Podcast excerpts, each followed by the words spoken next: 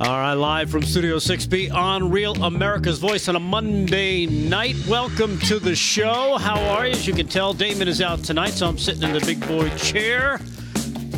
Of course, Paul Nolan is here doing news. How are you, Paul? I am well, my friend. I am excited and really looking forward to making fun of the Biden administration. Yes, we'll be doing that as well as many other things, along with our pal David Zier joining us as well. I'm not happy about how nice that shirt is. How you doing, terrific, David? I don't know if they're birds. I don't know. They're maple leaves, I think. You know what? Since Slick Rick isn't here, we had David Zier come in to kind of dress up the set. That's right. Because Paul and I are a mess. We're still wearing high school flannels. Anyhow, it is a Monday night on Real America's Voice, this network, Channel 219, Pluto TV, Channel 240. Find us on Samsung TV+. Channel 1029 on all the socials, especially on the Getter Real America's Voice stream. You can check us out there. Lots of fun, lots of good stuff going on there. Also, the Telegram group. Say hello to the Telegrammers and, of course, the guys on Discord as well and the girls as well. And everybody asking about Slick Rick. Well, we thought he'd be back today. Yeah. And it turns out his... transitioning is going well. Yep. The physician said it'd be a little bit, it might take another day for him to kind of feel like he's, like he's ready to rock and roll and be the Slick Rick that we all know and love. So he's taking another night. Hopefully we'll see him tomorrow. In the meantime, like I mentioned, it's Paul Nolan here with me along with David Zier, and we will carry you through tonight. As Paul said, he wants to make fun of people. I wanted to say one thing. Yeah. I've been taking my ivermectin. Okay. As I was supposed to. And remember I told you every night I was so sluggish at this time of day since I had the Omicron? And you had the chest, like your chest felt compressed. I'm telling you, man, I think it's working because I feel terrific right now. All right. Good to know. Just let everyone know that. Just throwing that out there. Just throwing it out. Just for hisses and giggles. By the way, Paul, I second your motion to make fun of everybody. Good. Robert's rules in the house. All right. Very good. And believe me, there's a lot to go over. G's got some great video for us. Also, there's a bunch of things that happened over the weekend. Everything from the convoy in Canada, which I guess the police are now turning into thieves. Oh, my goodness. As they're stealing fuel. Fuel and food. And food. This is sick. And then, of course, you have GoFundMe trying to steal all their money. Sick. Which is, again, you know, this is one of those things where you kind of scratch your head like... I almost feel like the dude from Hangover, like, what the hell is going on here? And I've heard the libertarian, like, argument from, you know, hardcore. By the way, libertarian party is obviously all over the place. Can't agree on anything. But you hear these people saying things along the lines of the Joe Rogan censorship. Well, it's not censorship. It's a private corporation. But it doesn't really work that way when the government is forcing these private corporations by giving them all kinds of corporate welfare, all kinds of, you know, aiding and abetting. Letting them, we'd really like you to censor them, but if you don't, wouldn't it be a shame if your company came under investigation? Right. You know, there's so much pressure from the, you know, it's like the strong-arm mafia is the government, and these corporations just the strong arm of their law. So, yeah. And again, we saw that happen. I don't know if we even have the clip, and this is kind of out of left field, G, so I don't even know if you have it. If you have it, great. If not, don't worry about it. Of Jen Psaki, when she was asked about the Rogan thing, and she said she hoped that they would do more. Yeah, which is psychotic. Which is basically, that's the government now kind of dictating orders, like you said, to companies, basically saying, you know what? We know as a government, we can't restrict free speech, but, you know, as my colleague Paulie here said, it would be a shame. It would be a shame if something were to happen to your wonderful establishment. Right, exactly. Right? I mean, because that's right, David, do you agree that it's that when the government's able to put pressure on corporations to silence people, it's essentially the same thing, but with a, you know, with a little bit of cover run for them? It's been happening for a really long time, and Biden has been pressuring big tech to clamp down on conservative voices. It's a pseudo-socialistic, communistic, fascistic state. Yeah. Spell that. Well, I mean, it really is. I mean, is see, the fascists and the socialists and the communists have been interbreeding for so long. They came up with this demon of a government we have now. We don't have a name for it yet. COVID. COVID is shtick. And you know what? I wasn't sure where we were going to start, but since we're talking about Rogan, let's just jump into it because, you know, again, a lot more stuff was coming out over the weekend. And you know, we hear about, you know, oh, well, you know, now all of a sudden, oh, there's a video of him saying the N-word all over the place, right. A compilation video released by, the lady that nobody can, tell you the title of one of her songs, India Ari or whatever her name is. Nobody can tell you what stupid song she might sing, but oh, she was like, oh, look at this, and it's almost like that. It's almost like that analogy we just said. Wouldn't it be a shame if something like this happened to you? Well, and when you look at everything that was said and you cut back to everything in its context, obviously the word is offensive to 99.9%. I get all that. Let's not even go, and no one should ever be allowed to say the word. Okay, fine. Let's leave that alone. Except every rapper in the United States. Exactly. And don't worry, it'll be on full display at the Super Bowl this weekend when Snoop Dogg and Dr. Dre and Eminem and all those guys take the stage. But, you know, don't worry about it. Right. But meanwhile, if you did it with Howard Stern, who's the champion of the left now, the things he's done, the behavior he's expressed in blackface, using the N-word, making fun of Whoopi Goldberg, he had so many horrifyingly racist things he's done. What's his name? Kimmel has had all kinds of horrible things he's, by these, contextual standards. Right. And then Segura, that jackass from Young Turks. Someone made a compilation video. I put that on my Getter page just out of principle. 1.5 minutes of him hurling the N-word everywhere, similar to what Rogan did, without any context whatsoever. And it's so easy for these hit pieces. So to me, it's another example of the selective editing. And it's all it is about punishing Rogan, putting a clamps on him. Right. Now, after a fight, if he goes to interview a fighter who's of a heavy melanin, because I can't say, okay. I don't even know what I can say. I can't say, that guy could be looking at Rogan. Hey, are you a racist? It's all about trying to hurt Joe Rogan because these 4-hour conversations of open dialogue are dangerous to the government. Go on, Rick. No, go ahead, David. You were going to say. Well, until Eric Adams calls him a cracker, that's okay. Right. I've never been a big fan of Joe Rogan. I like his stand-up. He's a funny guy. But I never, went to him for, hard-hitting, conservative news and people have to take this all in context. He, you shouldn't use the word, but he was in that arena in Hollywood where every time he used it on the show, we all know he's not a racist, was taken out of context. There's snippets and he was referencing things at one point I think he was talking about Richard Pryor's first album and second album that Richard Pryor deliberately named the N-word this, so he could mess with white people because he thought it was funny, and his friend Gene Wilder agreed it was hysterical. Yeah, and then, of course, he was talking about Sanford and Son and how Red Fox would throw that word around on the show, and this was early 70s on primetime television. Yeah. 8 o'clock at night, you're watching Sanford and Son, the number one and number two show at the time, and they're throwing the N-word around. But Joe Rogan falls into that trap. Why does he come out and apologize? That's the issue. It's really terrible. I mean, he could apologize and say, listen, it was all taken out of context. I'm not a racist. You guys are disgusting for putting this video out. It was never used in racist terms. And that's it. Instead, he apologizes and gets mushy. And now he's finished, I say he tells Spotify to take a walk. Yeah. I mean, he's got an offer from Rumble.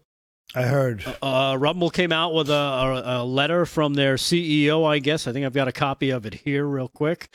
Offering him $100 million. Says, Dear Joe, Chris Pavlovsky, CEO of Rumble, wrote, "We stand with you, your guests, and your legion of fans in a desire for real conversation, so we'd like to offer you 100 million reasons to make the world a better place. How about you bring all your shows to Rumble, both old and new, with no censorship for $100 million over 4 years, Pavlovsky continued. "This is our chance to save the world, and yes, this is totally legit," he wrote. And again, the copy that you see right there from the CEO of Rumble, putting it out there to Joe Rogan, saying, look, you know what, if If you got a problem with Spotify, you have a home waiting for you. Yeah. You know, I agree and I disagree with David on the Rogan, because he's not a conservative. He's not. You know, he's more liberal than he is a conservative. A lot of times I would watch his discussions because it challenged my ideologies. And I know he was always a good listener. And what he does so well in his interviews is he asks questions. He's extremely curious. And he tries to understand exactly where the guest is coming from. But it's never been an intellectual dive. You know, it's fun. It's radio, podcast, TV. I disagree with that. Like, I watched so many. The thing with McCullough and Malone were those were awesome. Those were awesome. And I commend him for it. But that's not like his career. His career has been entertainment. And he's been brave and bold and popular and funny guy, and he has access to every celebrity. I like him. I'm just saying. But I don't align with his politics either completely. Yeah. Yeah, well, I think that's fair to say. I don't think anybody aligns with anybody's politics completely 100%. But in terms of what he's been doing is, you know, yeah, it may not be this intellectual, let's sit down and put our glasses on and roll up our sleeves and talk about it. But it isn't. You guys have watched the Jordan Peterson. No, I'm getting to that part as well. But it's always been, you know, where you can have fun, but you can also, hey, let's get serious for a moment and talk about those things. I think he's evolved a lot. And I think that happens with every single person who does something like this. And I think where the mainstream media falls right now, they're in attack mode. Why? Because he's got 20 times the audience that a CNN does. Think about that. 20 times. More than 20. More than 20 on their best show, their 1 hour. Yeah. Maybe they get 500,000. Maybe on a good one. And he's getting 11 million. And he's getting over 10 million.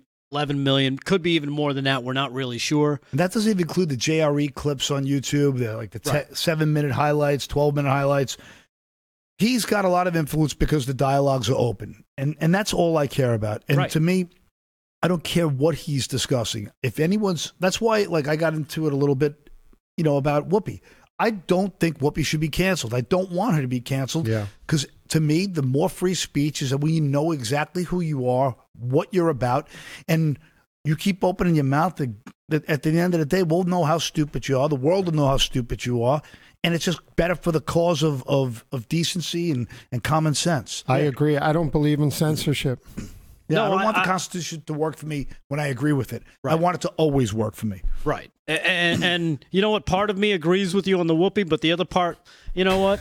Why don't you enjoy what you and your people have done and what you've put together, and now enjoy what it feels like, what you've done to other people, what you've called for other people. Comeuppance is nice, right? With the Joy Behar sitting right next to you, who's you know behind that push 100% as well. Whoopi, you didn't say a word to defend some of these other people. My friend was you know with, what? Eat it. My friend was with Judge Janine, and it's the producers and the staff. You know, so, and they treated her horribly. Mm. Well, you know what? Lots to learn, lots to talk about. We're off and running on a Monday night. We appreciate you taking the time to join us here live from Studio 6B on Real America's Voice. We'll be back. We'll do some news. We won't do any sports. And we'll continue this discussion right after these words right here on Real America's Voice. Stay there.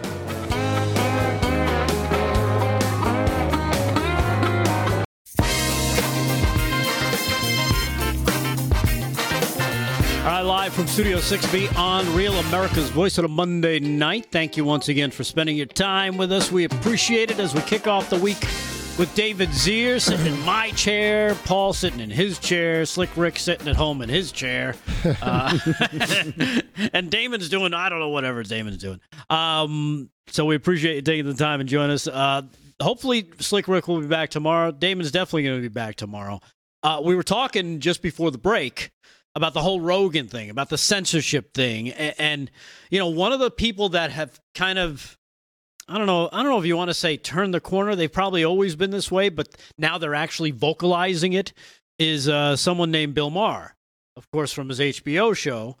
And it seems like almost weekly he's sounding like a normal human being. Yeah. Which is odd because he's a raging liberal. It's not like there's much we share in terms of political leanings, but he had a great segment where he addressed something that we've talked about. I think Damon brought it up for the first time in like May of 2020, about people being wrong. Mm. And check this out. This is cut 8, G. It's time to do what a growing list of countries have done and announce we're going back to something more like normal, beginning with recognizing that what we're doing to kids is unnecessary and horrible, and I don't even like kids.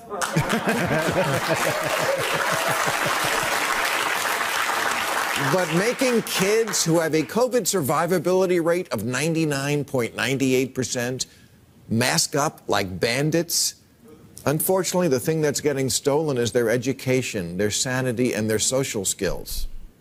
A study this week from a professor at Johns Hopkins concluded that the lockdowns we all suffered through had little impact in reducing COVID deaths.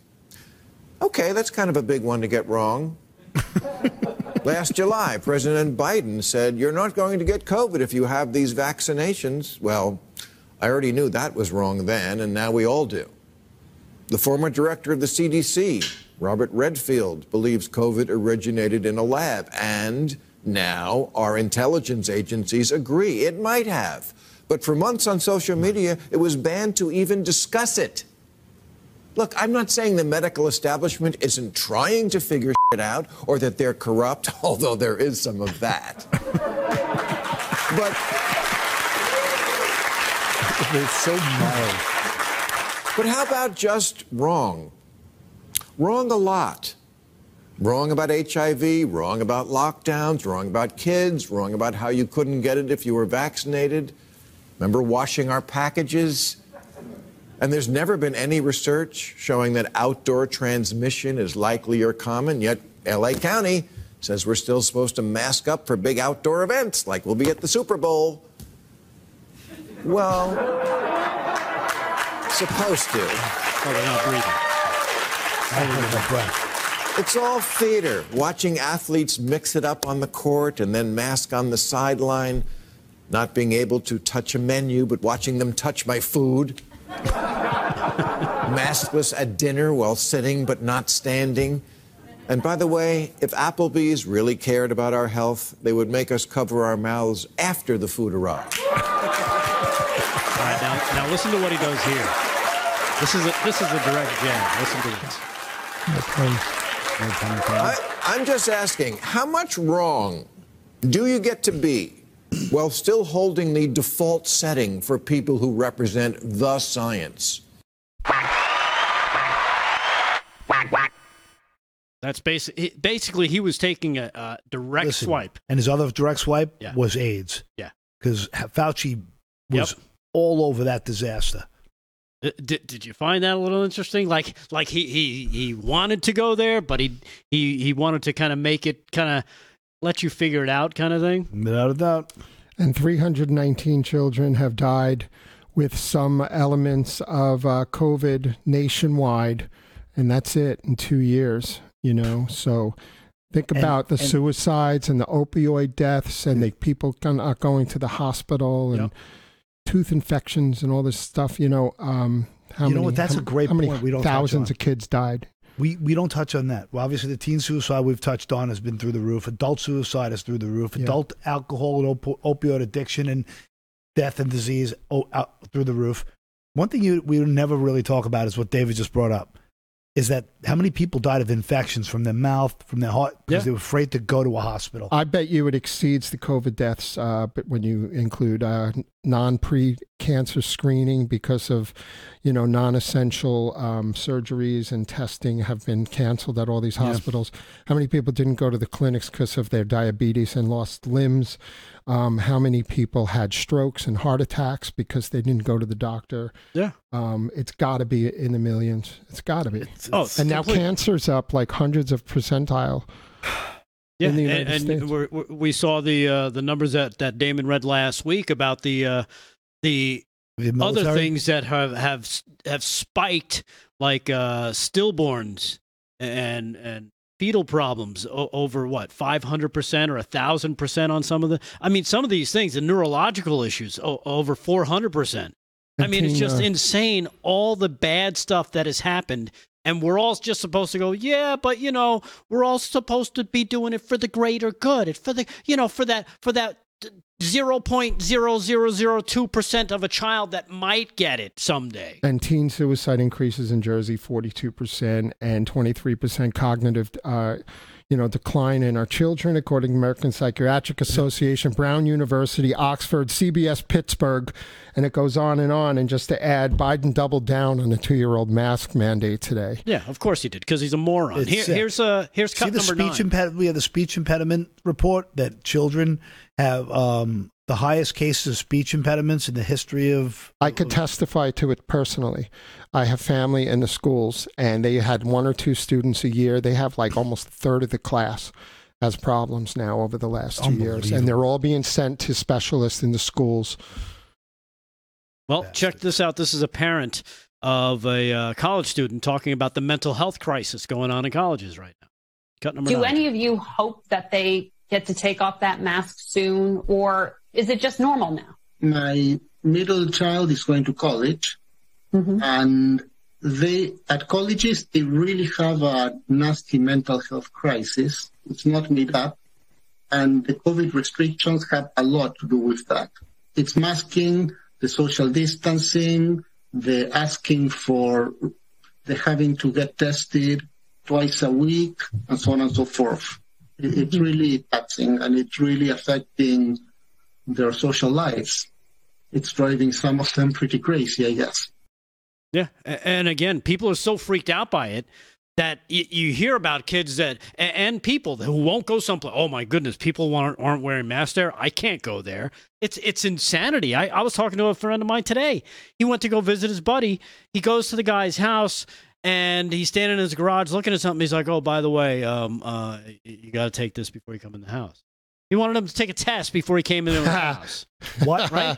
So he asked him to take the test before he goes in the house. He goes, it's 15 degrees outside. I'm standing in this guy's garage. He's got to take this test and wait 15 minutes to get clearance. Then he goes in the house. He's like, hey, let's go get something to eat. They don't want to leave the house. Still. They're afraid. They don't want to leave the house. Oh, you want to go to a burger place? Okay, can we just pick it up and bring it back? He's like, no, let's go eat. Let's go out to eat. And none of them wanted to go. The wife was like, no, I can't go. I can't go. Mass hypnosis. And of course, they're freaking the kids out. The kids can't go because now they're paralyzed with fear brought on by the parents. And it's insanity what this has done. Yeah, what happened to the home of the brave? It's a self-esteem issue, with these children. Young kids feel that they are a threat to other children and people if they don't wear their masks. They've been so brainwashed. And who knows what that long-term ramification is. Yeah. It's insane. Just pathetic-sounding stories like that. I saw a guy today! It's winter. It's raining. It's cold. What is he doing? He's sitting in his car with his mask on. Well, good thing safe. I'm glad he's safe. Oh, my goodness. Insanity. But people just keep buying it. Just keep buying the lie. It's easier to believe the lie. All right. We'll take a quick break. We'll come back. We'll do some more stuff. We got a lot of things to get into, including Joe Biden and Jen Psaki. All right. We'll be back. Stay there. Live from Studio 6B on Real America's Voice.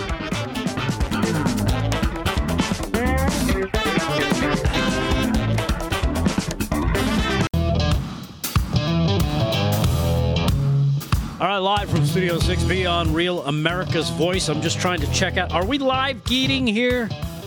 G, do you know if we're on the Rav? Yeah, the Rav stream is live on Getter. Rav stream is live on Getter. So all you got to do is go to Rav, Real America's Voice stream. You'll find us there. How's everybody over there? I got to find there. Of course, if you want to follow Paul along, it's a long story, as he always says. Papa Nolan, Poppa, right? Yeah, and David's got one of those V's, like the verified. I know, I saw that. It's very fancy. I got verified day before Texas. Nice, David Zier, guys. If you haven't followed David, get David. He, by the way, he's always out there in the field. He's always at the rallies. He's always doing his thing. So make sure you follow him. And you live too, right? You go live when you're there on that. Have you done that yet? So if you want me to tell you the format, Real America's Voice News is on the ground at all of the rallies. We've done about 90 of them. I've participated in about 25, 30 of them. And we've got an awesome crew. We had Ed Henry, Karen Turk, Heather Mullins, and Harry Oates, and the whole incredible crew with Parker Sig. We got like the best team, Don Thompson, and then the bus, Danny Hamilton, Save America Freedom Tour bus. And we do, like, we're outside for 12, 15 hours at a clip. Right. Either inside the rally or outside if it's outside. And we do a pre-show. The day before we did a pre-show.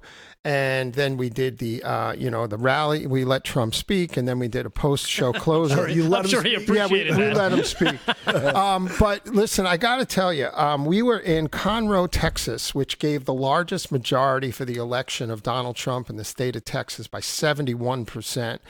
And there had to be 40, 50, 60,000 people. I don't know what the official numbers are yet, but I've been to a lot of rallies, definitely the largest, if not one of them. And it was just massive. I mean, it was massive. And everybody loves Rav. People came up to me. I see you on Breaking Point. But most people came up. You know, Ed Henry is a superstar, national superstar. You know, Karen Turk was formerly, I think, with CBS. She's got a huge career in media. But they love Rav. They love LFS6B. People came up. We love you. We love you when you sub on the show. I can't tell you how many messages on Getter I've gotten. I love when you appear on LFS6B. Cool. You guys are great. It's so really moving, and it's real. And then on Saturday morning before the rally, I covered the America Freedom Tour in Houston, where Don Jr. spoke. The president spoke, Dinesh D'Souza. I interviewed Sheriff Mark Boyd from Pinal County in Arizona, and thousands of people lined up. They paid up to $9,000 a ticket when they could have went to the Trump rally for free. Oh, my goodness. You know, there's big money in Houston. Extraordinary. But I froze my tuchus off. It was like 20 degrees with the wind chill out there, and we were out there for like the whole day and the whole day before. And I was like shivering to the bone, man. It was really cold, but you know, the crew is great. We have great coverage. And then one last thing, we're going to Fort Lauderdale, and we're covering, I think on February 19th on the next Trump rally, and I'll be down in Florida, but I'll miss that. And then I'm heading to CPAC the following Wednesday, where Rav has the largest presence in the United States, except for one other network. I won't mention their name, but people love us more. They love us more, and they swarm our booths, and we'll be down there in Orlando with every political player, with every entrepreneur, conservative commentator, you name it. They'll all be there, and we will be bringing you the best live coverage for 3 or 4 days, and don't miss it. CPAC Orlando 2022. Awesome. Yeah, and of course, if you want to catch David's show every Saturday morning, it's at 7 a.m. or 8 a.m. now? I think they moved it to 7 last week. 7 a.m.? So, yeah, I had a week off, so I didn't do a show this week, but maybe next week. But I'll be doing live shows from CPAC, and we do the best interviews down there. It's really extraordinary, and people just they just absolutely love us. Not me, but just the network and the message. You know, we're on message. Well, you know what? According to the Rav the Getter chat here, it says Real Prince Doll loves David Zier. Yeah. So I think they do love you there, David. Yeah, it's good stuff. Isn't it? A few. Yeah. It really is amazing what Real America's Voice does. It's so it feels like a small town station on a national level. It really hits the heart of America. It hits the heart of the American people. And it's just different than when you see on like. I think Newsmax stinks, to be honest with you. I just don't think they can be trusted. Yeah, they're a little cowardly. In some cases, they have some great... I love Greg Kelly. Kelly's cool. No question about it. But, you know, it reminds me of not just Bob Grant breaking into conservative radio, and he launched into this well of the silent majority, but Rush Limbaugh really hammered it home. His show was entertaining, informative, and he was right on, and he went against the GOP when necessary. And he had a viewership. He was on like 2,000 stations. He was worth like $1 billion. I mean, nobody's ever done anything like that. And I feel like Rav is that equivalent of this century. Yeah. You know, and also maybe a second Tea Party type operation. Especially with Bannon in the mornings at War Room. I sometimes you get the details he goes into on a on a macro scale of the entire geopolitical landscape and how he sees the verticals or the corporate interests all the way from like really China through the South Pacific Rim. And you see the way like he does such a great job of tracking the financial politics of it all. He's a fascinating guy. There's nothing like it. The War Room. If you're not watching The War Room, you're not informed. Yeah, yeah, no doubt about it. Or as informed as you can be. Yeah, and you don't even have to watch it live. You can go back and watch the replay because they put the replays up pretty quickly, especially on Rumble. Yeah. So, you know, that's usually where I'm catching it as well, catching the live feed there. Changing things up just a little bit, since we are talking about, you know, we're talking about this network. We're talking about others that pretend to be networks, other networks that are quickly headed down the toilet bowl of success. Yeah. One of which that would be CNN, as we saw the people that they've been firing because either they're pedophiles, they attack women, or they're just terrible at their jobs. Well, they caught lying endless amounts of time, even when James O'Keefe was in there. Board meetings, listening in of the lies that which is just absolutely hysterical. I loved when he called and announced himself and said, "Hi, it's James O'Keefe," and everybody's like, their jaws dropped around the table. Great. Well, one guy who might not be there much longer is the big balloon head himself, Brian Stelter. Brian Stelter. He is. He's actually the subject of our two LOLs. We're only going to do one right here, but check this one out for yourself. This is LOL of the day #1. Brian Stelter talking about his former boss, the guy who he used to bring coffee to.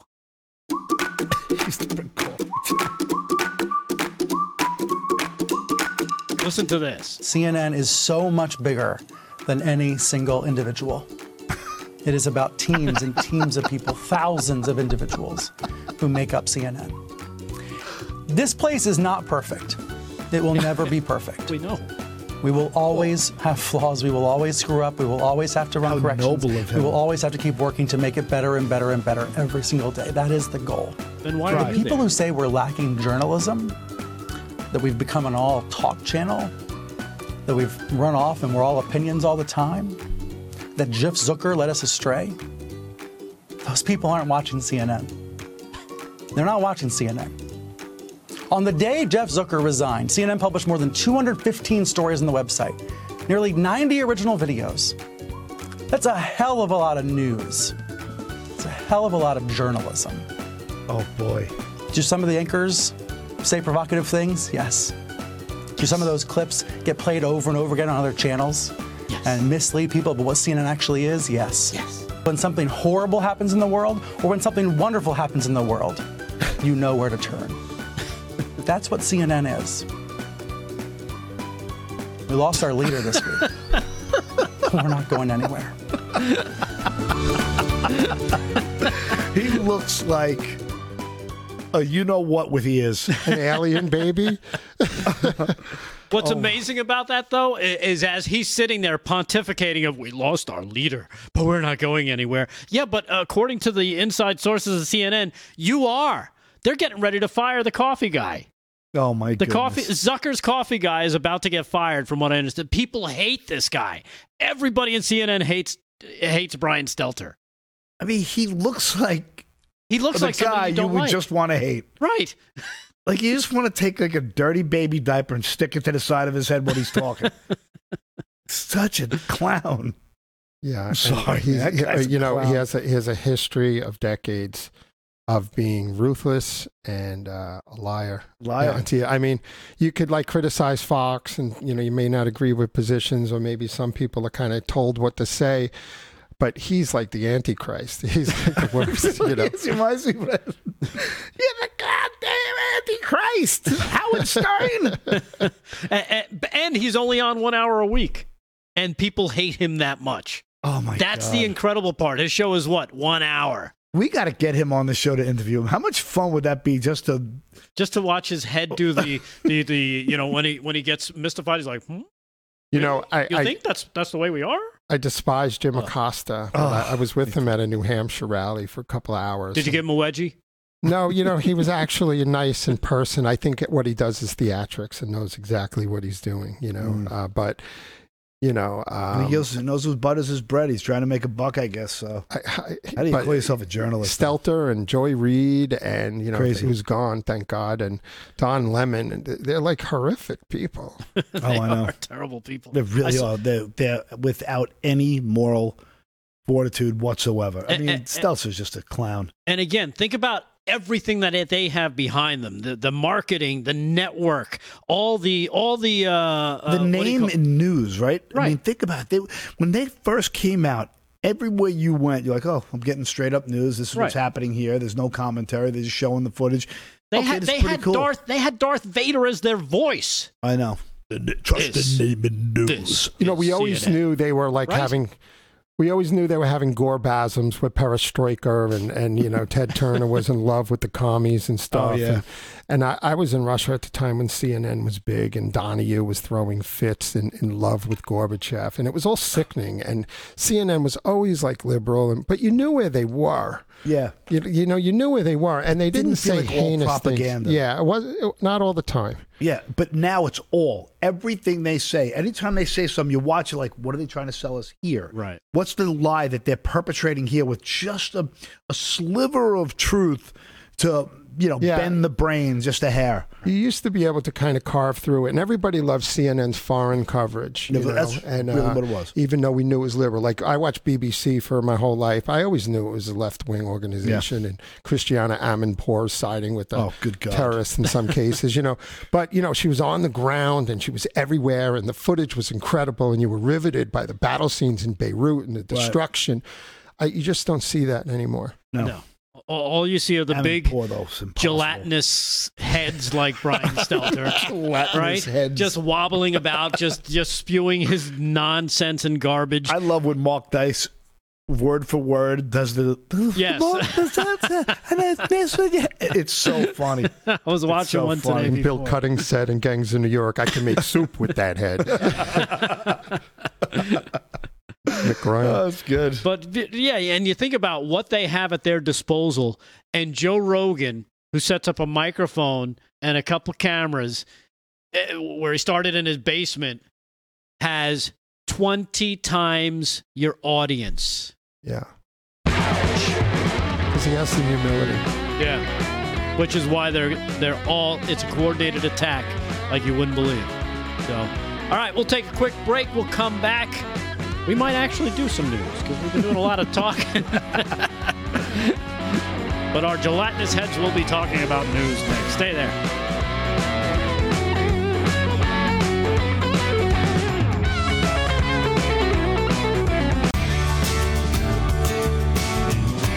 Live from Studio 6B on Real America's Voice. Again, thank you for joining us on a Monday night. We're kind of we're spending too much time on our social media, on our Getter accounts, geeting and reading your stuff. P. Henry just reads me in Swahili. Stelter means intestinal parasite.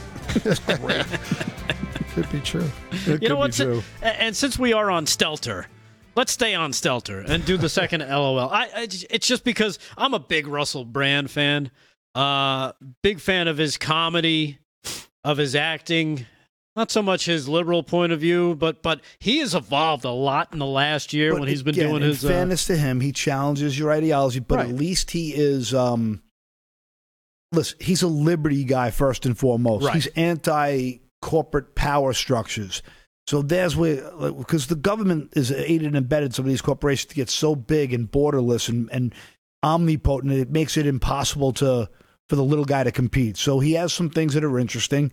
But again, there's times I'm thinking to myself, like, really, dude? There's a great classic clip of Russell Brand. He went on MSNBC to promote his tour, and he had to teach Mika Brzezinski how to do an interview. Yeah, I watched that. It was hilarious because she was terrible.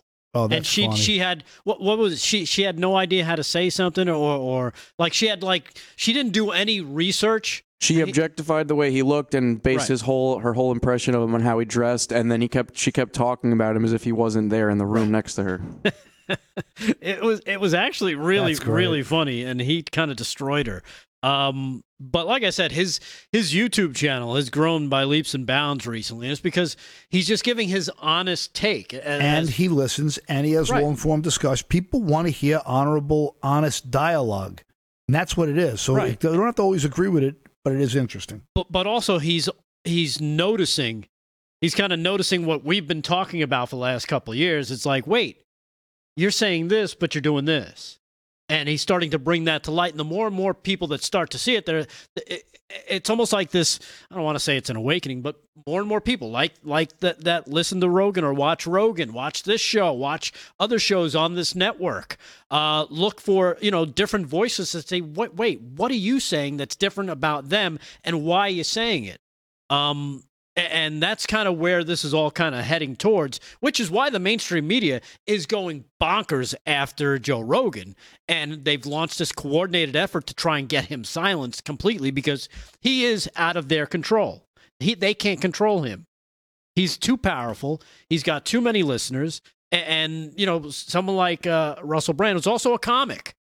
So they have that mind of asking questions and pointing out the absurdities and things and presenting it in a way that makes it, easy to watch and listen to and go, you know what? He's got a point. So here is, since we're talking about Brian Stelter, he had a little fun with Brian Stelter himself. This is our LOL of the Day number 2, G. Go.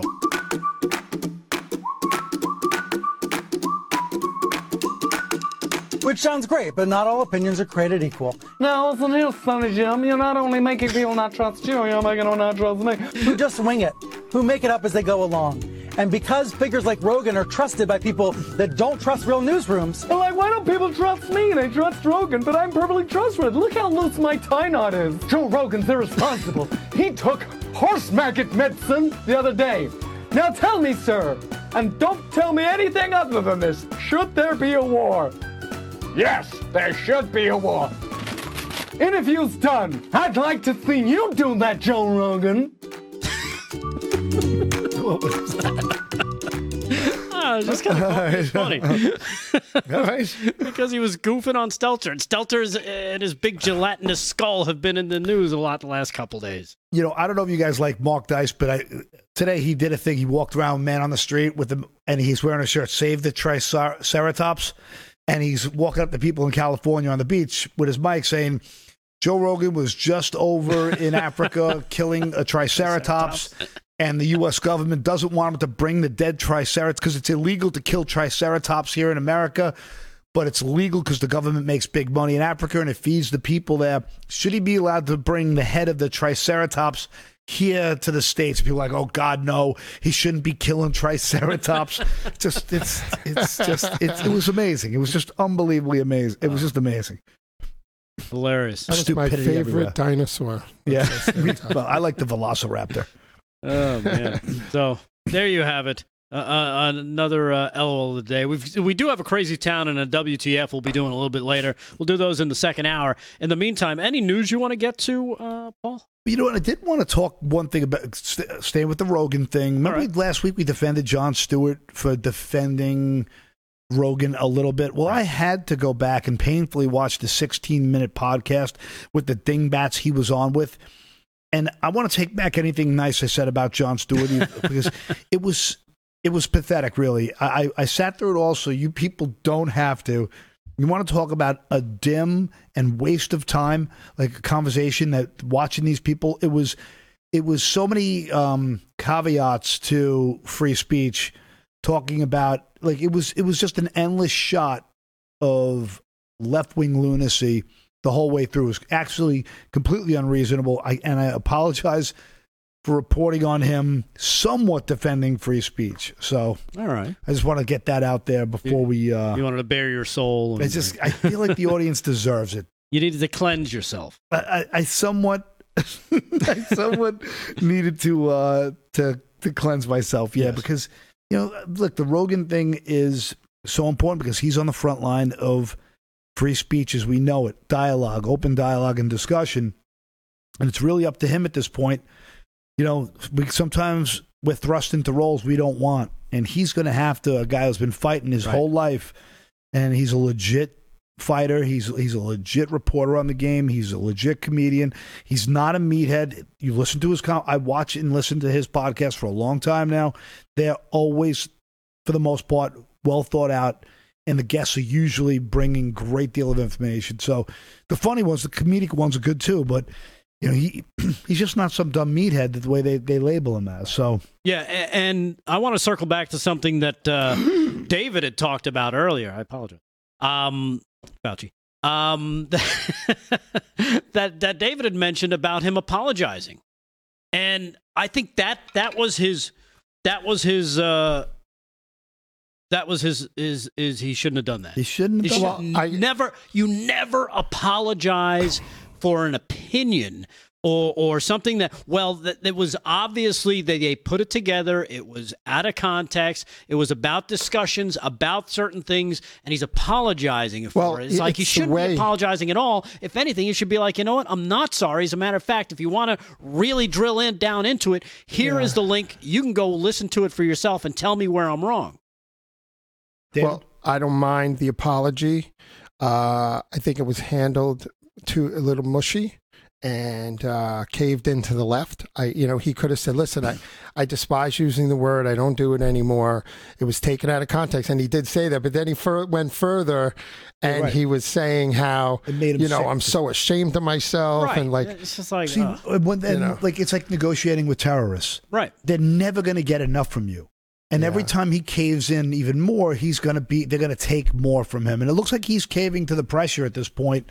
But I do think in the long run, if he keeps having guests like Dr. Malone and McCullough and Jordan Peterson, who was so misunderstood. I mean, everybody should be listening to Dr. Jordan Peterson and his podcast because it's just incredibly insightful. People like that have been vilified when they don't deserve it whatsoever.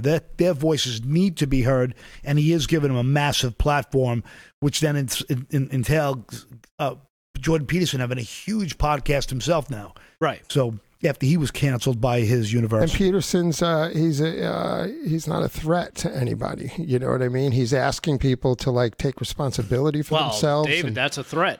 Because you're asking them to take responsibility and do it for themselves as opposed to let the nanny state take care of them. It is in New York City. I got a crime update for you later. All right, well, let's do that when we get back. All right, we'll do that when we get back. We'll do some more on we do have all those clips of Biden and Psaki. We'll get to those. If you want to follow us on Getter, feel free. It's Poppa Nolan, as in Nolan Ryan, Nolan. Papa Nolan. You can follow David Zier, at David Zier, and he's got the squiggly little line that says, hey, he's official. And then, of course, there's mine. Ugly American Rad or Radio or Ugly American Rick. Either way, you'll find me. Follow us. Say hello. We'll say hello back. We'll be back after this. Hour number 2 coming up live from Studio 6B. Real America's Voice. Stay there.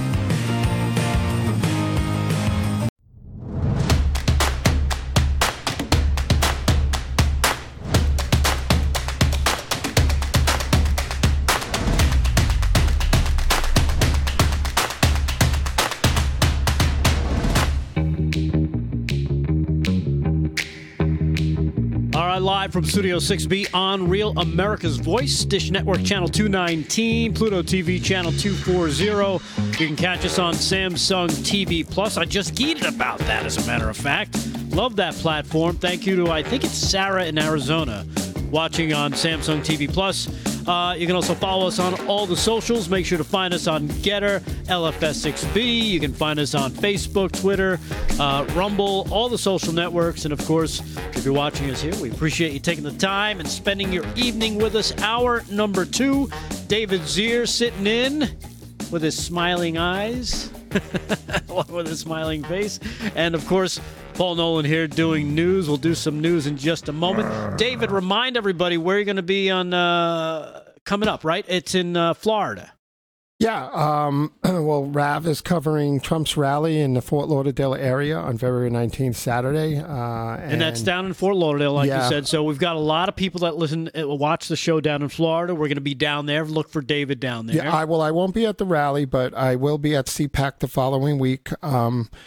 For 4 days, so the best coverage. Rav gives the best CPAC coverage. Everybody's down there. Trump usually speaks. The agenda's just coming out. But the people who come by our booth and do, I mean, everybody, you know, from O'Keefe to, you know, Tom Fitton and, you know, Diamond and Silk and you name it. It's the buzz of CPAC, Rav. It's really incredible. Yeah. Really and incredible. We usually get the camera angles that others won't use. Right, David? Because, well, I mean, I remember seeing stuff from different angles where you can actually see the crowd as opposed to, you know, other networks that just focus on the speaker and that's all you see. Yeah, well, the RAV team was the first network to show multiple angles of Trump and the crowd. And, you know, Trump always complains, you know, hey, all these networks, you know, you're afraid to pan the crowd. So, and not only that, but we go there with 2, 3, 4 cameras, camera crews, what we call an ENG. We go out in the field. We do man-on-the-street interviews all day and night. We do post-rally stuff and, you know, the people love us because we're a network of the people. We're not just like, you know, I was broadcasting alongside Jim Acosta in several rallies, and he's up on the stage. He never leaves the media pen, you know, and he's just kind of just hanging out and hiding and, you know, because, you know, the network is just about having that, like, you know, he's very good broadcaster, you know, but, you know, we're real. We're everywhere. All right. So we've got some things coming up to look forward to. Let's jump to some news with Paul Nolan. I know, Paul, there was a few things you wanted to make sure we got in tonight. Here's a quick hitter, though. I just wanted to touch on this. Then we'll. I figured we'll discuss the second story. I don't know if you guys saw this, but Delta CEO asked the DOJ to enforce a national no-fly list for unruly passengers. Looks like the friendly skies are a thing of the past. Ever since the beginning of the pandemic, air travel has become increasingly cantankerous, with flights routinely breaking out into fisticuffs over mask policies, social distancing rules, and other guidelines that were introduced as part of the 15 days to slow the curve almost 2.5 years ago. Now Delta Airlines has seen enough, and they're asking unruly travel should be placed on a no-fly list, according to CNBC. Bastian, who's with the CEO of Delta, said they're looking for Attorney General Merrick Garland, that the list will help prevent future incidents and serve as a strong symbol of the consequences of not complying with crew member instructions on commercial aircraft. Of the 5,981 cases of unruly passengers' behavior that were logged, 72% were related to disputes over mask compliance. And they're looking for a another list to put everyone on, another list. Well, that was from Zero Hedge, by the way. I have a solution. Muzzles. Let's get rid of the mask. Yeah, there we go. I mean, it's basically now that everybody's acknowledging they don't work. You just saw another study come out of Johns Hopkins that said the masks and the lockdowns produce little to no effect. The CDC is now saying, yeah, they don't work. They actually now are following the science. So why the hell are we still dealing with masks? Well, at least 2 airline presidents or CEOs have said the same thing. You know, I fly a lot with the network, and I'm walking on eggs because the littlest thing, like somebody's like talking too loud as a liberal or talking too loud about Trump, you know, you just can't do it on the plane because that little incident, people... Is it worth it? It's not, and people are crazy, and most of the airline crew are nice, but I say about a third are, you know, little brats, you know, and this kid got, you know, these kid, you can't go on the plane with a Trump mask, forget it, you start a riot. So you have to be really careful, and you walk on eggs because you don't want to be placed on that no-fly list. And you don't want to get locked up by an air marshal because you're in the middle of it, standing up for your beliefs. You could be right, and yeah, you could be like 100% right and have your mask on and argue, and you could be like arrested and thrown off the plane for no reason. It all depends on the sour mood of that flight attendant who's on the red eye and political persuasion. It happens, and I've seen people get really nasty, and the fights and the people that fight on the plane, you know, there's fist fights and stuff. I haven't seen much of that, but it goes on all the time. Well, you saw the video of the woman without the mask screaming at that guy in his face, and she spit in his face for not wearing a mask. And the guy was right. Sick. And the guy was right, what he was saying to her. 100%. No, maybe could have phrased some things differently, but you have to be aware of your surroundings. You're going to get jumped. You're going to get thrown to the floor. You're going to be hogtied. You're going to be duct taped to the seat. You're going to be on a no-fly list. You're going to screw up your whole life. So, you know, you can't go on there with a flagrant attitude and be like, oh, I'm going to challenge the system. You just can't. You know, and that's the problem. You can't challenge the system because the system is way too powerful now. I mean, if an airline stewardess is in a bad mood or steward, and you say, I don't agree with the mask policy, like most people and most stewardesses would be like, yeah, I understand, but we got to. But if the guy's in a bad mood, he'll just say, you're out. Yeah. You're out, and you don't have a choice. Like, you can't argue your way out of it. And you can make like a minor comment. And just because they think you're, you know, maybe a Trump supporter, or maybe you, you know, they know, they're just. You follow science. There's some fascists on the planes. Yeah, no doubt about it. Well, they're all over the place. But it's, at the end of the day, is it worth dying on that hill, on that plane, where you're just trying to get away, take care of your business, take care of even some personal dress. Yeah, whole families have been thrown off over nothing. And we've seen planes follow them off. Remember, we saw the Israelis all following the one kid was like being picked on and abused, and like 30 or 40 people all got up and got off the plane too and demanded their money back. Yep. What about that young boy who was having neurological problems or something with his face, and he couldn't keep the mask on, and they threw the whole family off, and they like arrested the mother, eventually letting her go and apologizing. But yeah, it's sick. It's just sick. Yeah. And don't get me wrong. Sometimes I want to go in there and pick a fight. You know, it's, you know, I'm not going to lie. Like, you know, I'm going on a golf trip with 14 guys in April. Oh, you guys are done. It's bridesmaids. Fight. Don't worry about it. We're all old now, but, you know, I know I have a couple of friends of mine. They have every Let's Go Brandon sweatshirts. You know, they're going to have Trump masks. They're going to they're going to go trolling. Right. But that's, you know, and I'm just like, you know, I'm thinking to myself, Real America's Voice talking head arrested for being a jackass. And one of them's going to get drunk and say, there's a colonial woman on the wing. And that's it. And one of them's going to go, my friend Paul here, he's on TV and he's going to talk. It's like, no, exactly. Okay, Stove. So that's why I changed my flight. I'm not even kidding. I'm just going with separately? Two other people who chill. That's funny. Hey, speaking of mask mandates, let's go to cut number 7. New Jersey decided to change their mandates for kids. I wonder what happened here. Cut number 7, G. As you know, most states do not have mask mandates for schools. Have you seen evidence that these mask mandates have been necessary, that the spread and mortality rates in states where they didn't have mask mandates were far worse than in places where they did have mask mandates, like New Jersey? Yeah, I mean, New Jersey is clearly the place I know the best, and God bless our precious kids no matter where they are. Please, God, they stay healthy and stay alive. Please. There's no question that masking in our schools since the beginning of the school year has been a very smart public health step. I think we've had just over 2,600 cases of students with COVID positive since the beginning of the school year. That's out of 1.4 million kids. But you're not sure. So it's a pretty stark piece of evidence, I think, that this has absolutely worked. Keep going. But you got to meet the moment. You try always to not undershoot the moment and put lives at risk, or overshoot the moment and add more stress and mental health challenges to the system. And we think this plan of a month notice is going to get that as right as we can. Yeah, but have you seen data that definitively proves that these mask mandates have worked? I mean, the numbers you just presented are impressive, but are they different from the numbers in states where they didn't have mask mandates? Yeah, again, I know Jersey, Jake, the best, but I'm highly confident, and I'm sure our health officials could say it definitively. There's no question they've worked. There's no question getting vaccinated, getting boosted, and wearing masks indoors have all been positive public health steps compared to the absence of any of those things in the alternative. Prove it. Tell that to Florida. Yeah. I know a bunch of people down there that go around and they've been living maskless. They're still alive. Kids are still alive. Everybody's happy. Kids don't wear masks for a year and a half. Yeah.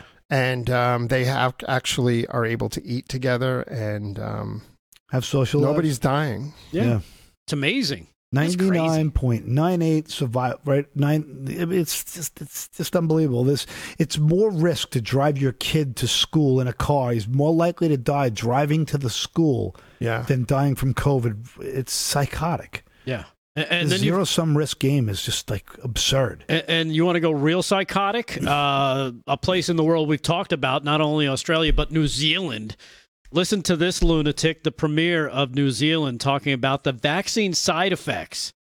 Check this out. Cut number 11, G. But who Dr. Bloomfield at the beginning of the week mentioned the side effects that people experience with vaccines, which we all have come to expect, a sign that the vaccine's doing what it should. He did note that they appear to be of a lesser degree for the booster than, for instance, say the second. So if that's cause for anyone's hesitancy, I thought it was a notable observation from our Director General of Health. She has no idea. So the vaccine side effects, that's a sign of, you know, that they're doing what they're supposed to be doing. Oh, my God. This person is in charge of a country. I would like to know every dollar she's accepted from you know, corporate sponsorship. I'd like to know every dollar she's invested in. I just don't. How could she be that stupid? Well, it's not. Is it possible to be that stupid, or are they just corrupt? They're just corrupt. All right. Because you can't be stupid to ascend. You know, get yourself elected. You got to have some brains behind it. So that wouldn't that mean she's corrupt? Right. That's what I'm saying. So she can't be that stupid. It's either she's stupid or corrupt. Corrupt. She's not going to admit that she's stupid. But, you know, let's face it. We all know the other answer. There's just no way they believe their own nonsense. It's just... And again, it takes you back to this whole the narrative of what's being pushed, what are they forcing people to say, what are they forcing people to do? We've talked about it at length, and we've shown you example after example, and we've seen the repercussions of it, you know, of the fear campaign that is harped upon that makes people do stupid things. It's just amazing. So now. New Jersey kids, you got to wait a month, even though nothing will change. You still got to wait a month before you can take a mask. In New York, you're still screwed, though. Don't worry about it. Unbelievable. We'll be back right after this, live from Studio 6B. Stay there.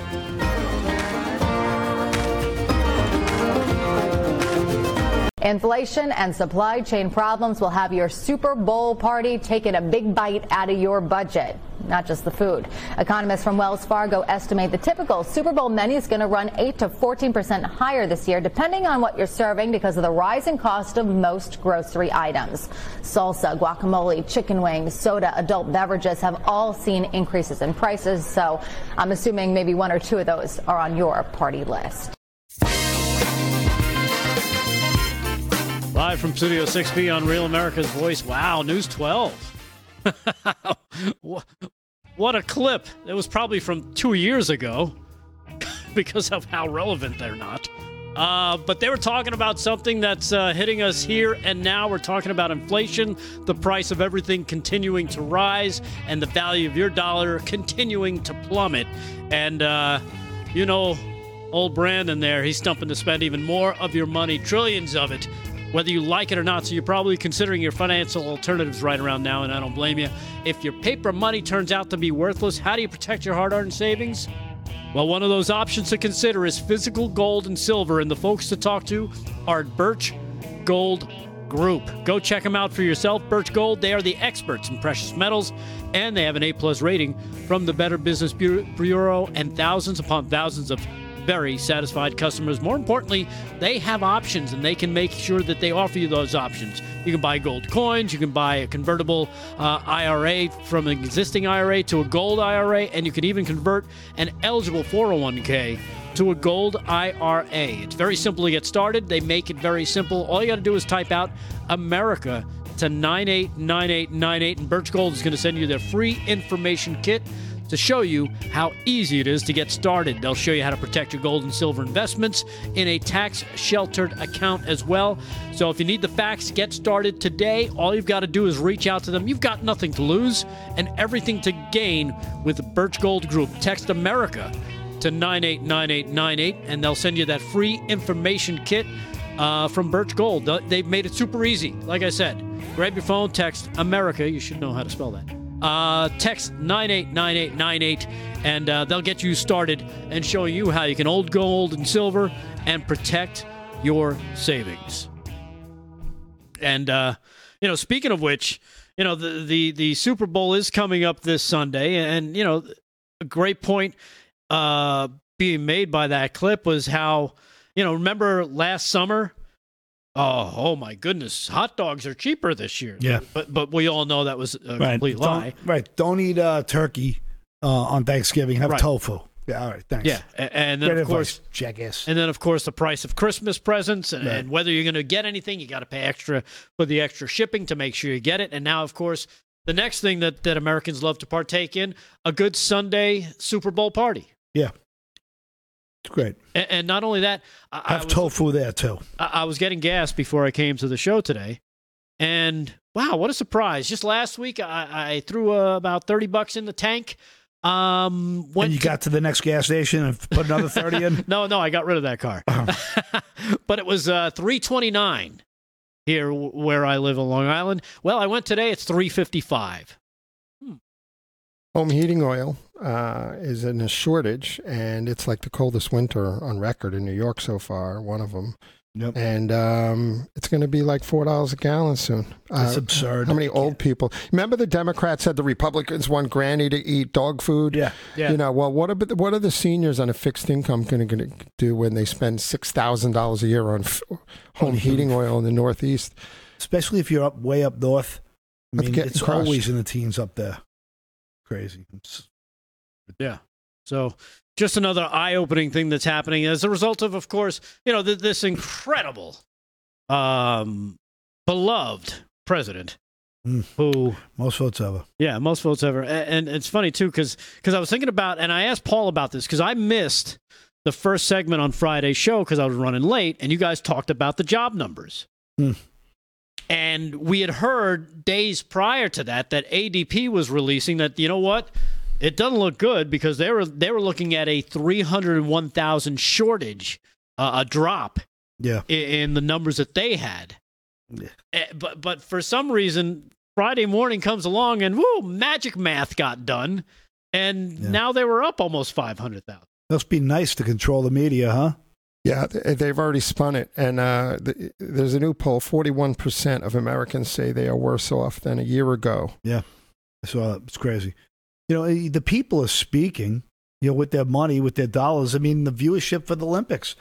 The Olympics have received an all-time low viewership on NBC, which found that nearly 14 million TV viewers only for the full day of Friday's opening ceremony coverage. That's 43% lower than the 2018 Olympics in South Korea, which had almost 24 million. In the last 30 years, the lowest was 21.6 in 92 in Barcelona. Only 8.7 million people tuned in to NBC's prime time to see the pre-taped Mike Tirico and Savannah Guthrie-led coverage of the propaganda-heavy spectacle put on by the Chinese, Xi Jinping and filmmaker Zhang Yimou. So people don't want to see it. They're sick of the lies. They're sick of the BS. They're sick of this big globalist party of communism. It's a joke, and people know it. And you know what was interesting, that tennis player, what's her name? Peng Yi or something like that? Yeah, she was the mascot. Right. They wheeled her out for some propaganda interview of saying how she's doing fine, she's okay. Right. But I saw an article. She's blinking SOS. Right. But basically, yeah, somebody was taking apart her interview, saying, no, she's not all right. She needs help, and she's trying to tell you to look beyond what she's saying and look to the reality of what she's dealing with. Yeah. Because of what she alleged that she was raped. She alleged that it was a highly placed Chinese official, and then she went missing. And meanwhile, you've got the people from the Olympic Committee going, no, nothing to see here. Kind of washing down the blood stain from the accident, trying to make you think that no problems here, everything looks good. Yeah. But that's not what we're seeing. And like Paul pointed out, nobody's watching these Olympics. To be even, and I wasn't going to watch, and then I found out they started. I had no idea they even started. This is how, I don't know if their marketing is terrible. No, it's you've turned off the mainstream media. Channel 2, 4, and 7 or whatever they are, you know, that's what they are in New York, CBS, NBC, ABC. They're non-existent in my world. I won't watch a thing on network television. Not a thing. No, I don't. Ever. And one of the ice skater, I think, who defected from the United States. Skier, right? She finished like... Was it a guy or girl? No, girl. It's a woman. Yeah. Finished like 43rd, and now she disappeared. Right. She's in a Uyghur camp right now. Yeah. You got to make some Nikes. They're going to train her how to ski in a Uyghur camp. Hey. They take her organs. Right. Hey, let's do cut 5 here, G. Jen Psaki talking about Team USA. Woo! She's in the Olympic spirit. Have a Team USA water bottle out here today and a Team USA pin out here today. As you all know, we made a decision, the United States, not to send a diplomatic or official delegation to Beijing, given the PRC's ongoing genocide and crimes against humanity in Xinjiang and other human rights abuses. And that was a clear statement and a clear policy made by our government. Yeah. But at the same time, we wanted to note Team USA has our full support. We're behind them. We're watching from home. We want to thank them and their families for everything they have sacrificed over the course of time. Lots of athletes to watch. I'll just give a plug because I'm an Olympics-obsessed person. Nathan Chen, we're going to watch him. Chloe Kim, Michaela Schifrin, got lots of more chances. Anyway, we'll be rooting for our U.S. athletes, even as we made a very important statement about our concerns about Beijing's and the Chinese human rights abuses. She looks more and more like a character from Davy and Goliath every time I see her. And she's holding her Olympic cup made in China. They're such amateurs. It reminds me of an Obama administration sent 27 of the best American movies on DVD to the British government. What an insult. Oh, man. God. You gotta love Democrats. Woo! All right, we'll take a quick break. We'll come back. We'll do more with David Zier, Paul Nolan, live from Studio 6B, Real America's Voice. Stay there.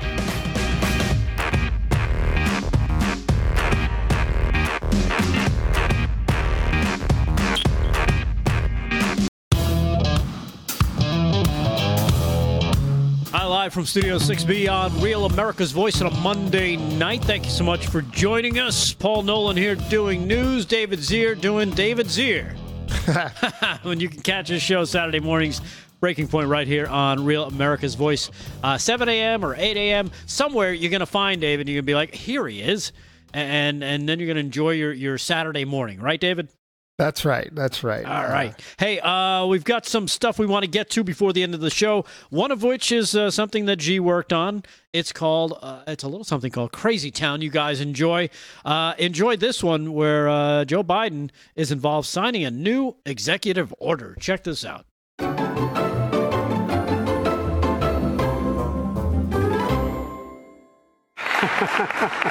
Thank you. Before I begin my somewhat formal remarks, walking in here today and seeing you guys sitting on that beam, you're nuts. And I was told that I said, they've done a cutout of number 46, the presidency. I'm the 46th president. Are you sure? It's an honor to be here. Positive? And I want to thank your soon-to-be new, full-blown, full-bore iron worker. What? Marty's already trying to get her to Boston, but that's another thing I got to warn you about. What's going on? One of the press persons said to me, and I can't remember who, about 3 months ago, that I don't know if it's factual or not, but he said, you've used the word union as president more than any other president in American history. You're the best. And the executive order I'm going to sign today that's his favorite is going to help ensure that we build a better America, we build it right, and we build it on time, and we build it cheaper than it would have been otherwise. Simply put, these agreements that contractors, subcontractors, and unions put in place before a construction site gets underway, before the construction begins, is good for the American taxpayer. That's not hyperbole. That's a fact. We don't talk about it, though. We don't talk about how y'all save the American taxpayers' money. I don't want to get going because I have to keep you here too long because you know all what I'm about to, what I've said, and you know what I've done, and you know what we're doing, and you know what I know what you're doing. What? Just remember, he doesn't know what he's saying. It ain't labor, it's unions. Now, usually you have a pen to give out to everybody around you. But we didn't have enough pens to bring with us. That's so I'm going to sign this order, but you're all going to get one of the signing pens. Oh, good God. So he's at the podium before they wheel him over to his little junior-size elementary school desk. Right, his little Holly Hobby oven and pen. So in a word, let's describe him in a word. David Zier, in a word, describe President Biden there. Lost. What do you got? Potato head. Is that one word or I'll two? I'll give it to you. All right, thank you. I'm going nincompoop. I like that word. Just popped, that's perfect. Nincompoop. Speaking of nincompoop, the nincompoop had a lot to say today. He actually promised. Check this out. He was doing a press conference with the premier of, I guess, the new premier of Chancellor, whatever they're called over there in Germany. They're not. They're not what we call a president, so they're a chancellor or premier, whatever. He promised, Joe Biden did, he promised to end the Nord Stream 2 pipeline that he gave Russia permission to do. Check this out, cut one. Mr. President, I have wanted to ask you about this Nord Stream project that you've long opposed. You didn't mention it just now by name, nor did Chancellor Scholz. Did you receive assurances from Chancellor Scholz today that Germany will in fact pull the plug on this project if Russia invades Ukraine? And did you discuss what the definition of invasion could be? If Russia invades, that means tanks or troops crossing the border of Ukraine. Again, Coach. Then there will be no longer Nord Stream 2. We will bring an end to it. How will you do that exactly, since the project and control of the project is within Germany's control? We will. I promise you, we'll be able to do it. There's no way in hell. Really, how are you going to do that, Joe? What, are you going to bomb it? Are you going to send in Navy SEALs to take it out? How are you going to stop this thing? David, please expand here for us. This is where your expertise comes in. It's not going to happen. Thank you very much. That's great. Our weakness has let the Russians do a lot of bad things. Yeah. It's worth noting that the German chancellor was asked if he would stand in line with that. And he would not say the Nord Stream 2 pipeline by name, but he did say our actions will be in line together. That's all I would say. Right. But he wouldn't say he would shut it down. And let's face it, he's got to worry about the German people, and they're going to be getting about 70% of their energy from this pipeline. So you think he's really going to put his country in that predicament of shutting down 70% of the energy that they need simply because Potato Head Joe is saying, no, we're going to shut that down. It's not hyperbole. And Trump would have squeezed them like he was trying to do. He would have squeezed them, for giant monetary gain, and probably delayed it. Yeah.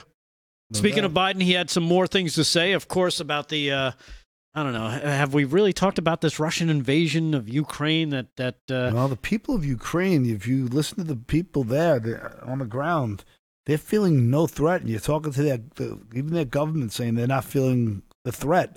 So there's so much that going on here. It's just a shame that we can't trust any media anymore to get it's a constant battle to, you have to look at 7 different things before you get even some semblance of what's actually happening. It's very frustrating. And again, we go back to the interview, mentioning the interview with Matt Lee. From, I believe it was the AP, where he was questioning, we're releasing this intelligence that Russia's about to invade. Where's the intelligence? Can we see it? Well, I'm telling you it.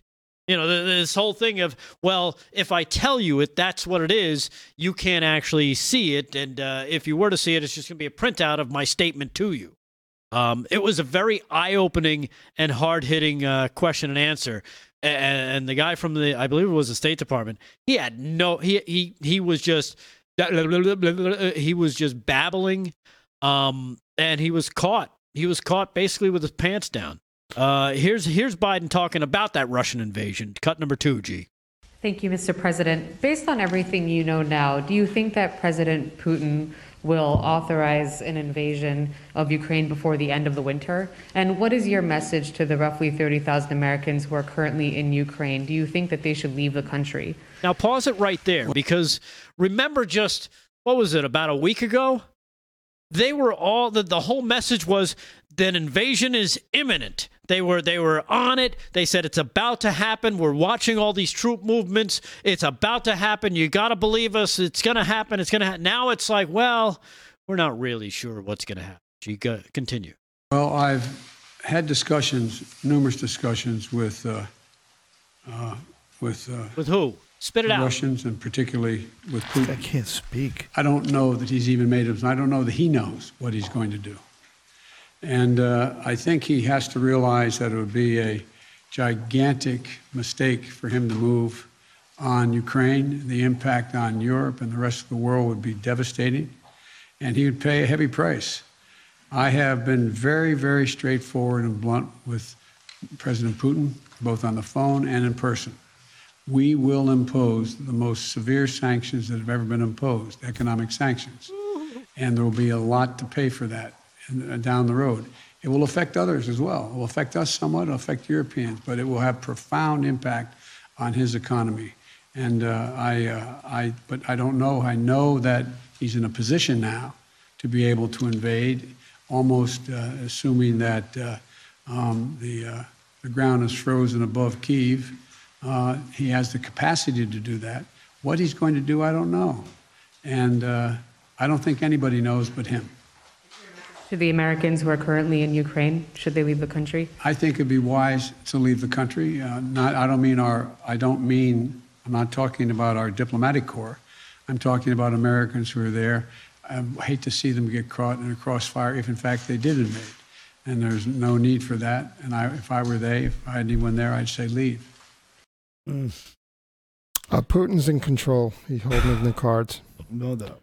Holding what cards? For what? Holding a lot of cards. For what, though? That's my question. My whole question to this, and I don't know if anybody sees it the way I do, but what is the advantage? Why would he invade Ukraine? Why would he disrupt everything that's going on? He's trying to get this pipeline done. It would be a boon to his economy to get it done and get that deal struck with Germany. Why would he do it? I think what is the advantage? There's a big strategic advantage. Like what? You know, the country of Ukraine, and taking Crimea and controlling the Black Sea area. You know, we have carrier groups in there. He's not stupid. But they already have access. Our weakness has done this. It didn't happen under Trump because he gave them not only lethal aid, but restored the missile shield in Poland against Soviet intervention or Russian intervention. And he also had the toughest sanctions ever in Ukraine. They were effective. They held him at bay. Putin is testing the waters. Putin is pushing U.S. and NATO foreign policy to the brink, you know. And yeah, but David, when you have the president of the Ukraine saying, "Pipe down the rhetoric," and he's a friend to our country. I mean, him and Trump were kind of tight, yeah. And they released the call that they had together. This guy is this is not an old Ukrainian, you know. We march to the same beat of the same drum. We follow the old adage of we do whatever. There's a long history of Ukraine and Russian. This president is completely different. I mark my words. Putin will go into the Ukraine. Will he, or is he going to be? Or is he going to be lured in? He already did once. I think he's going to do it again. Because we've seen the CIA do this. They want to topple governments, right? This is what they do. Color revolutions. That's what they do. Supporting, you know, pro advocacy for war. I'm just telling you that there's. So this is like Slick Rick and Damon. You guys are going to make a bet, $10,000. Yeah. He says they go in. You say they don't. Listen, I'm just wondering if there is an invasion, whose fault is it going to be? Is it going to be because he's drawn in to defend something, or is it a legitimate invasion? No, because he's poking the West in the eye, and he's probably going to take Eastern Ukraine. I think it's going to happen. So. Listen, there's a long-standing, 100-year dispute with Ukraine and Russia, and leaving the republic, decades ago, leaving the Soviet Union. You know, there's a lot of there's a lot of issues here. And Putin, but why do they only pop up when Democrats in office? Why do they only pop? Why, because the Democrats are weak, and every time a Democrat is in office, the Russians took Crimea, the Russians took Afghanistan, the Russians take countries over when Democrats are in office because it's weakness. There has been a great history of that. I mean, we saw it on the and it allows China to test against Taiwan, and we're watching all the relationship building between China and Putin and Russia. So I got to be honest with you, I don't know what to believe anymore, boys. It's an interesting discussion. I think you'll see within 30 days. I think you'll see within 30, 60 days, you'll see. All right. Well, let's go to cut three because this gets very interesting real quick before we go to break. Oh, cut three, G. Thank you all. Thank you. Thank you. Thank you.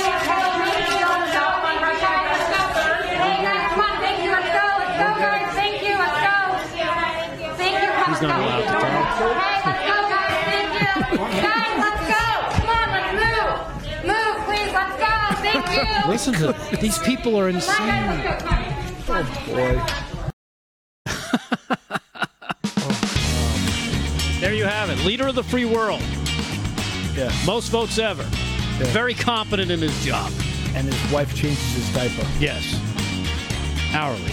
All right, we'll be back. Last segment coming up. Live from Studio 6B on Real America's Voice. Stay there.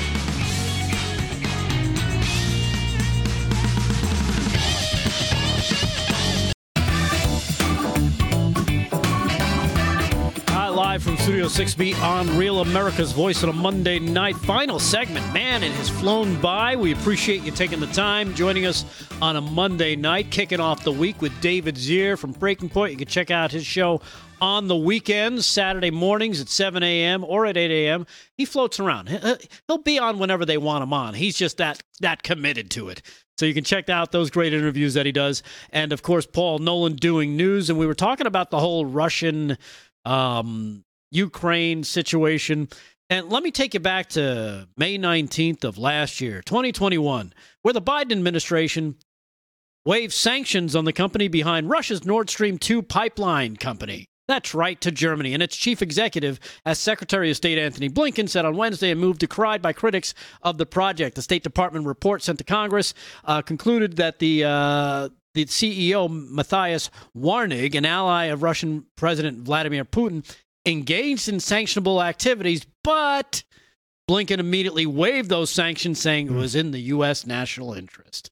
So say what you want about this Nord Stream 2 project, Biden is the one behind getting it pushed and getting it going again when Trump had sanctions in place to make sure it would not be completed. And then, of course, he went ahead and shut down the XL pipeline here in this country, further screwing the American people. What say you? I think it's right on the money. I think it's right on the money. So, again, what kind of threat is he really waving? We're going to shut down. No, you're not going to shut down. You turned it on, jackass. You old coot. I mean, I don't understand how even the reporters go, wait, but Mr. President, you guys said it was okay for them to do this last year. So what happened? Putin's sharp as a tack, and he's just poking us in the eye, and he's flexing his muscles and trying to restore a sense of nationalism. The Russian economy is hurting, but listen, we don't want to strengthen Russian and China relations or Russian-Sino relations. And that's the threat here, So, I don't see anything good coming out of it. Yeah. And again, it was turned on by the Biden administration. Again, taking it back to just last year, last May 19th. So there you have it with that. Hey, let's do the WTF before we wind out here, G. Does it have a title? Should I give the title? Yes. All right. It's Energy Secretary Jennifer Granholm, who's calling for wind and solar, calls wind and solar the greatest potential peace plan. I wonder if they'll use this over in Russia. G, go. I'm crazy! This ministerial arrives at a unique and a timely moment for all of us. Obviously, high energy prices have been putting a strain on households on both sides of the Atlantic. Europe, you have seen prices go through the roof. Of course, tensions between Russia and Ukraine pose threats to the energy security of the European Union and our friends and partners. And all of this, to your point, underscores the benefits of clean energy. Yeah, no country has been held hostage to access to the sun. No country has been hostage to the wind. This is not just an energy and climate issue. It also is potentially the greatest peace plan that ever existed, to be able to build out energy independence from clean energy. Yeah. Shut up. Crazy. Unless, of course, you're in North Texas or California and you're suffering rolling blackouts because there's not enough solar power available or wind power to keep everything turned on. Except for that. I mean, other than that, I think she's dead on, right? You know, I was rolling through the Northeast, upstate New York, and we're going through the beautiful countryside. We come out of the mountain range and through this beautiful opening, and to both sides of us, the most gruesome, ominous-looking wind farms. It's just, there's something so like futuristically ugly about them, and the impact they have on the environment and the birds and the migration flights. You know, to me, it's another example of, it just looks like corruption at every level to me. The people who own these green energy technologies are Exxon and Mobil. You know, it's the same people, and they just keep driving an agenda, and they pull you from one place to another to sell you new products. And I mean, it can only take care of like 10% of the grid. That's what people don't know. You'd have to put a windmill every 100 square feet throughout the whole state of Connecticut just to power New York City. It's not so efficient. That's right. It's incredibly ugly. It's inefficient. It's silly. We're driving through the snow-covered solar panel farms where we used to be a winery, and now it's just solar panels covered in snow. Yeah. Yeah, awesome. Good for you. Way to go. Well, it's how we use all the oil and all the gas and all the fuel until it's gone. We'll worry about it then. Leave us alone. And what they're saying is that that's thousands of years in the future. Right. You know, how many times we heard, you know, that it was, there's a limited supply, there'll be none left. And meanwhile, you know, everywhere you turn, there's new forms of energy coming from the earth. Amazing stuff. Hey, real quick, did you catch some of the, you know, of course, the masking policies that are changing? There's an awful lot of people that seem to be Democrats that love to make sure that everybody else, you know, lives by the masking rules, and they don't. One of which is Stacey Abrams. I don't know if you caught that picture of the weekend. Look at this. Isn't that great? Yeah, right. You know, because masking works.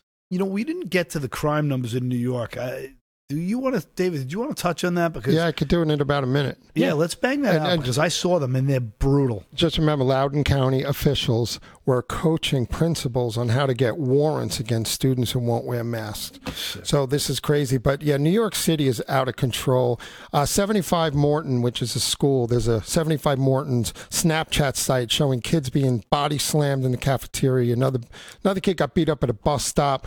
Soho, the wealthiest neighborhood in Manhattan. Crime is up 52% in the last 30 days alone. Celine's was broken into in the middle of the afternoon or night, and $50,000 in pocketbooks was stolen. Of Louis Vuitton was smashed and grabbed in Westchester, New York. Crime is up 30% this year in Harlem alone. In the last few days, an off-duty cop has been shot. A man was pummeled and run over by a car in a brutal gang assault. Oh, and a city transit bus full of passengers were hit by a stray bullet in broad daylight. And these crimes come on the heels of the shooting deaths of two NYPD cops. More cops were shot in 2021 under Biden than any year since Bill Clinton was president in 1995. About 30 cops have been killed in the first 30 days of the year so far. And it's out of control. And it's got to be fixed. And then Eric Adams, you know, is just useless. He's useless. Yeah, and he's only gotten started. He's only been in the job for a few weeks, and he's already proven to be basically useless. Now, when you're talking about the assault on police, we all know when it started, right? 2009. You know, because that officer acted stupidly by arresting that black man trying to break into a house.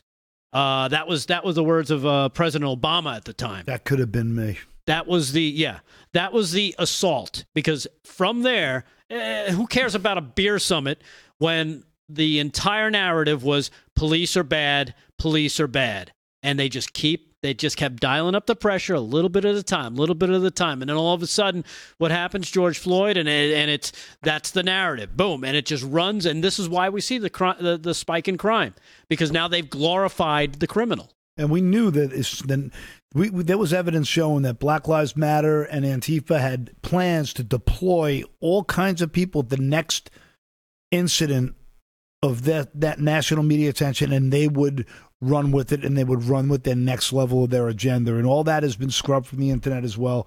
Just again, it's Soviet-style propaganda at every level, and it always supports the bottom-up, top-down communist playbook. Yeah. Exactly. And again, it's something that we talk about as often as possible, because the CNNs of the world won't. All right. Thank you for watching. As always, we salute our military, active and retired, our first responders, EMTs, police, firefighters, everybody serving on the front lines. We appreciate it, and thank you so much for what you do out there. Everybody watching at home, we thank you. Of course, Paul Nolan, David Zier, Gino and Fran in the booth keeping this thing running. And, of course, you guys at home, again, we appreciate you taking the time and spending it with us. Live from Studio 6B on Real America's Voice. We will see you tomorrow. That's mañana for all our Spanish friends. We'll see you then. You're bilingual. Peace.